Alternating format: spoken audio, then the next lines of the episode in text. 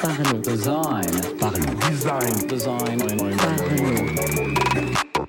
Salut, c'est Romain, bienvenue dans un nouvel épisode du podcast Parlons Design dans lequel on va parler des modes de couleurs euh, dans le digital. On va essayer de les comprendre un peu, d'explorer ça. Donc ça va être euh, assez différent d'habitude, hein. on n'a pas l'habitude de parler de ça, mais je trouve ça intéressant et notamment on va voir qu'est-ce qu'on peut tirer de certains modes de- d'écriture de, couleurs en fait et pourquoi c'est intéressant de comprendre comment ça marche derrière le résultat que ça donne, c'est-à-dire on met certaines valeurs, on a une couleur derrière. En effet, il existe plusieurs façons d'écrire les couleurs.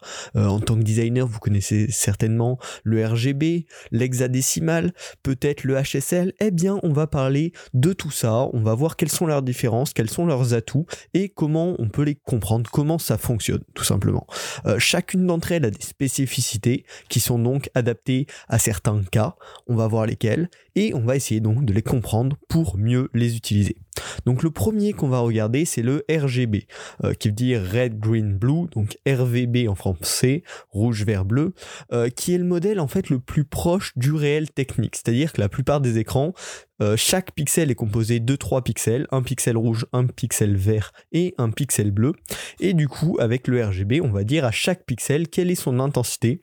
Et donc, chacun, chacun des pixels de couleur va s'allumer à sa bonne intensité. Et donc, ce que va voir l'utilisateur, c'est la couleur, la synthèse additive de ces trois couleurs. Euh, la synthèse additive, voilà, c'est vraiment le truc de, de base. Les trois couleurs primaires, rouge, vert et bleu, qui s'assemblent pour donner bah, une couleur finale visible par l'œil.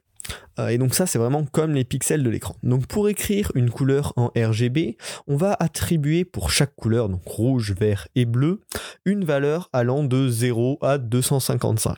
Euh, pourquoi 0 à 255 Parce que tout simplement c'est les valeurs qu'on peut écrire sur un octet. Euh, ça laisse donc 256 possibilités, 256 saturations de la même couleur. Donc de 0 à 255 pour le rouge, pareil pour le vert et pareil pour le bleu. L'idée, c'est que en choisissant l'intensité de chacune de ces trois couleurs primaires, on va afficher ces intensités et donc l'œil va voir euh, la, la couleur combinée finalement, la couleur résultante de la synthèse additive des trois couleurs pour obtenir la couleur finale visible dans l'œil.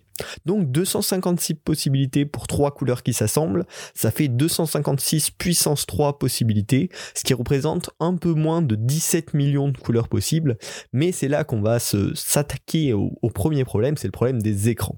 C'est-à-dire deux écrans d'ordinateurs, euh, même d'ordinateurs semblables du même modèle, peuvent afficher des couleurs légèrement différentes. En effet, ça va dépendre ben, déjà de la qualité de l'écran, des matériaux utilisés pour l'écran et du calibrage de l'écran. Donc c'est ça qu'il faut faire attention, c'est que sur ces 17 millions de possibilités, en fait, on n'aura jamais une teinte exactement ultra précise affichée sur un écran et certaines de ces couleurs d'ailleurs ressembleront pour l'utilisateur aux mêmes et d'un ordinateur à l'autre pourront changer. Euh, pour régler un petit peu ça, il y a des gamuts qui sont en fait des espaces de couleurs qui définissent les couleurs possibles pour certains cas spécifiques, mais on va pas s'attarder là-dessus. Je vous laisse chercher gamut sur internet si vous voulez en savoir plus. Euh, un point super intéressant, euh, selon Macadam, un humain peut percevoir 500 000 couleurs différentes différentes parmi toutes les couleurs. Et selon les chiffres du CIE un humain pourrait percevoir 200 000 couleurs différentes. Donc sur ces 17 millions en fait le RGB il y a la plupart des couleurs que les utilisateurs vont voir les mêmes alors que ce sont des variantes. Ça donne voilà vraiment le RGB ça donne accès à, de très larges possibilités euh, et qui sont en plus extrêmement simples à interpréter par l'ordinateur. C'est-à-dire que pour chaque couleur il a un octet représentant euh, sa saturation, la saturation de la couleur, et il n'a plus le faire sur le pixel pour que l'utilisateur voit le résultat. Une variante du RGB, c'est le RGB A. A pour le canal alpha, donc pour gérer l'opacité, qui est extrêmement pratique euh, pour faire par exemple des objets avec une couleur transparente.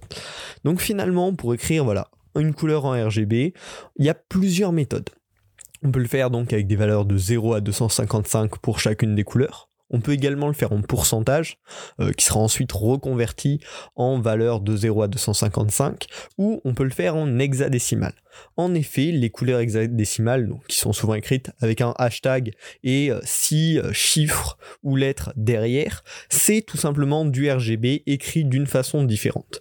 En fait, on peut lire le hexadécimal par bloc de deux caractères. Les deux premiers caractères vont représenter la valeur de rouge, les deux suivants la valeur de vert et les deux d'après le bleu. Euh, si vous êtes déjà un peu intéressé à l'écriture hexadécimale des chiffres, FF euh, veut dire 255 et 00 vaut 0. Et en fait, euh, bah, tout simplement, c'est comme si on écrivait 255, 255, 255 quand on écrit hashtag FFFFF je sais plus si j'en ai dit assez, pour la couleur blanc. Euh, donc voilà, c'est super intéressant et je vous mettrai en lien de ce podcast euh, des ressources pour mieux comprendre, pour s'entraîner avec le RGB et le hexadécimal, pour arriver un petit peu, rien qu'en voyant euh, le, l'hexadécimal d'une couleur, à savoir quelle couleur ça va donner à peu près. Il y a des petits, des petits sites sympas pour s'entraîner à ça. Et donc voilà, c'est important de comprendre ça, bah, tout simplement pour mieux les utiliser. Le deuxième euh, mode d'écriture des couleurs qu'on va voir euh, dans ce podcast et qui est pour moi le plus intéressant pour nous euh, par rapport aux possibilités que ça ouvre, c'est le HSL et également sa variante de HSB. Donc HSL c'est pour Hue, Saturation et Lightness et HSB pour Hue, Saturation et Brightness. Euh, on va voir les différences entre les deux. Donc premièrement la Hue en français c'est la teinte, euh, donc la teinte sur le cercle chromatique et ça c'est une valeur qui s'écrit en degrés, de 0 à 360 degrés et donc tout simplement pour savoir combien de degrés correspond à quelle couleur, il suffit de regarder un cercle chromatique et vous pourrez voir ça. Une chose intéressante rapport à ça, c'est qu'on peut monter au-dessus de 360 degrés. Si on met 720 degrés, ben on aura tout simplement la même couleur que pour 360, que pour 1080, etc. Euh, on peut faire en fait plusieurs tours dans le cercle chromatique et ce n'est pas du tout un souci avec euh, le mode d'écriture HSL et le mode d'écriture HSB. Le S, lui, il est là pour saturation, euh, qui correspond au niveau de chromacité, donc qui peut s'écrire de 0 à 1 ou en pourcentage, et qui va avoir un impact sur l'intensité de la coloration que vous avez choisi donc avec la teinte.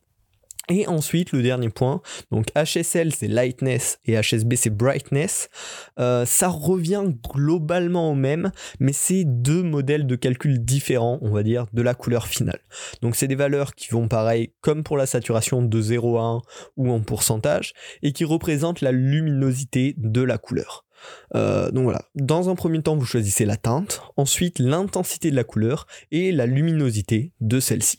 Euh, l'avantage de ce système, c'est qu'il est beaucoup plus proche du système de compréhension des couleurs par un humain. Euh, c'est-à-dire si on demande à un humain comme toi ou moi de décrire une couleur, tu vas avoir tendance à dire sa teinte. Par exemple, devant moi, j'ai un vert rose, sa saturation, euh, je dirais euh, très saturé. Je vais pas donner une valeur en chiffre bien sûr, mais je dirais très saturé. Et sa lightness ou brightness, donc là relativement relativement clair. Voilà. Et en fait, ça, ça va avoir de gros avantages. Déjà, quand je t'explique ça, euh, c'est peut-être un, mode d'écriture que tu connais moins, mais il y a beaucoup plus de chances que tu le comprennes mieux. Euh, c'est-à-dire, on te montre une couleur RGB avec ses valeurs, ça va être beaucoup plus difficile pour nos cerveaux de déterminer quelle est la couleur finale. Pour un HSL, si on a euh, un cercle chromatique à côté de nous, on va très facilement pouvoir déterminer quelle est la couleur et à quoi elle ressemble à peu près. Donc ça, c'est vraiment un excellent avantage de pouvoir mieux comprendre les couleurs qu'on écrit euh, rapidement sans outils euh, qui va qui va te montrer la couleur directement. Un super avantage également, c'est qu'on peut facilement représenter euh, ces couleurs dans un espace 3D. ça peut être super intéressant déjà pour encore une fois comprendre comment ça marche et également pour de la visualisation de données. On peut l'exploiter très facilement avec un peu de mathématiques de manière à ce qu'elle représente des choses vraiment de manière euh, automatisé. C'est-à-dire avec des chiffres, on peut manipuler ces valeurs pour que ça réponde à, une question, que ça, montre de la donnée. Et enfin, euh, le troisième point qui est un peu lié encore à ça, c'est qu'avec ce, système qui est très compréhensible par l'humain, on va pouvoir créer des systèmes de génération de palettes de couleurs euh, cohérentes. Par exemple, on sait que si on veut faire une couleur qui ait les mêmes saturations et la même lightness mais avec des euh, teintes différentes, on va pouvoir, pareil avec un modèle mathématique ou en faisant des incrémentations, par exemple de 30 degrés à chaque fois, avoir plusieurs couleurs qui se complètent, qui sont à la même saturation et à la même luminosité avec des teintes différentes, mais du coup des couleurs qui vont bien ensemble. Également, en restant sur la même teinte, on peut choisir plusieurs niveaux de saturation et donc avoir encore une fois des couleurs cohérentes euh, qui sont en fait la même teinte et la même luminosité, mais avec des niveaux de saturation différentes. Donc voilà, c'est vraiment super intéressant à ça. Et euh, ces désavantages, ben, finalement, ce sont les mêmes que pour le RGB. Euh, au final, globalement, l'ordinateur va convertir euh, cette, cette couleur HSL vers du RGB pour l'afficher sur chaque pixel, hein, car ça, ça ne change pas. L'écran va toujours avoir un pixel de chaque couleur à allumer pour que l'utilisateur final voit ces couleurs. Mais vraiment, les avantages de ce mode-là, c'est que c'est bien plus compréhensible par l'humain, et du coup, on peut beaucoup plus jouer avec, vu qu'on le comprend mieux. Donc voilà. Euh, finalement, si j'avais une conclusion à faire là-dessus, c'est que pour moi, le HSL, le HSB, c'est un peu la version centrée utilisateur de l'écriture de couleur. Euh, le RGB, c'est fait pour la machine, que la machine comprenne euh, ce qu'on lui demande, alors que le HSL, c'est orienté c'est ça, ça a été créé par rapport à comment l'utilisateur pense la couleur, donc comment le designer pense la couleur. Donc je t'invite vraiment à explorer cet outil euh, pour générer des palettes, notamment ça peut être vraiment génial, générer des bonnes palettes cohérentes, euh, et également pour représenter de la donnée. Euh, voilà, c'est vraiment manipulable de manière très intéressante, donc n'hésite pas à explorer cela. Euh, je te laisse des ressources en description euh, pour comprendre le RGB et un peu t'amuser avec. Euh, ça peut être la classe quand même de, reconnaître une couleur RGB juste avec ses valeurs et de savoir dire à quoi ça ressemble, mais ça demande de l'exercice. Et je te mets également en ressources quelques, quelques articles qui, qui, te parlent de comment exploiter justement le mode d'écriture HSL qui est vraiment intéressant. Donc j'espère que ce podcast t'a plu, n'hésite pas à partager autour de toi. voilà, c'est top, ça permet de faire connaître le podcast et de faire grandir la communauté.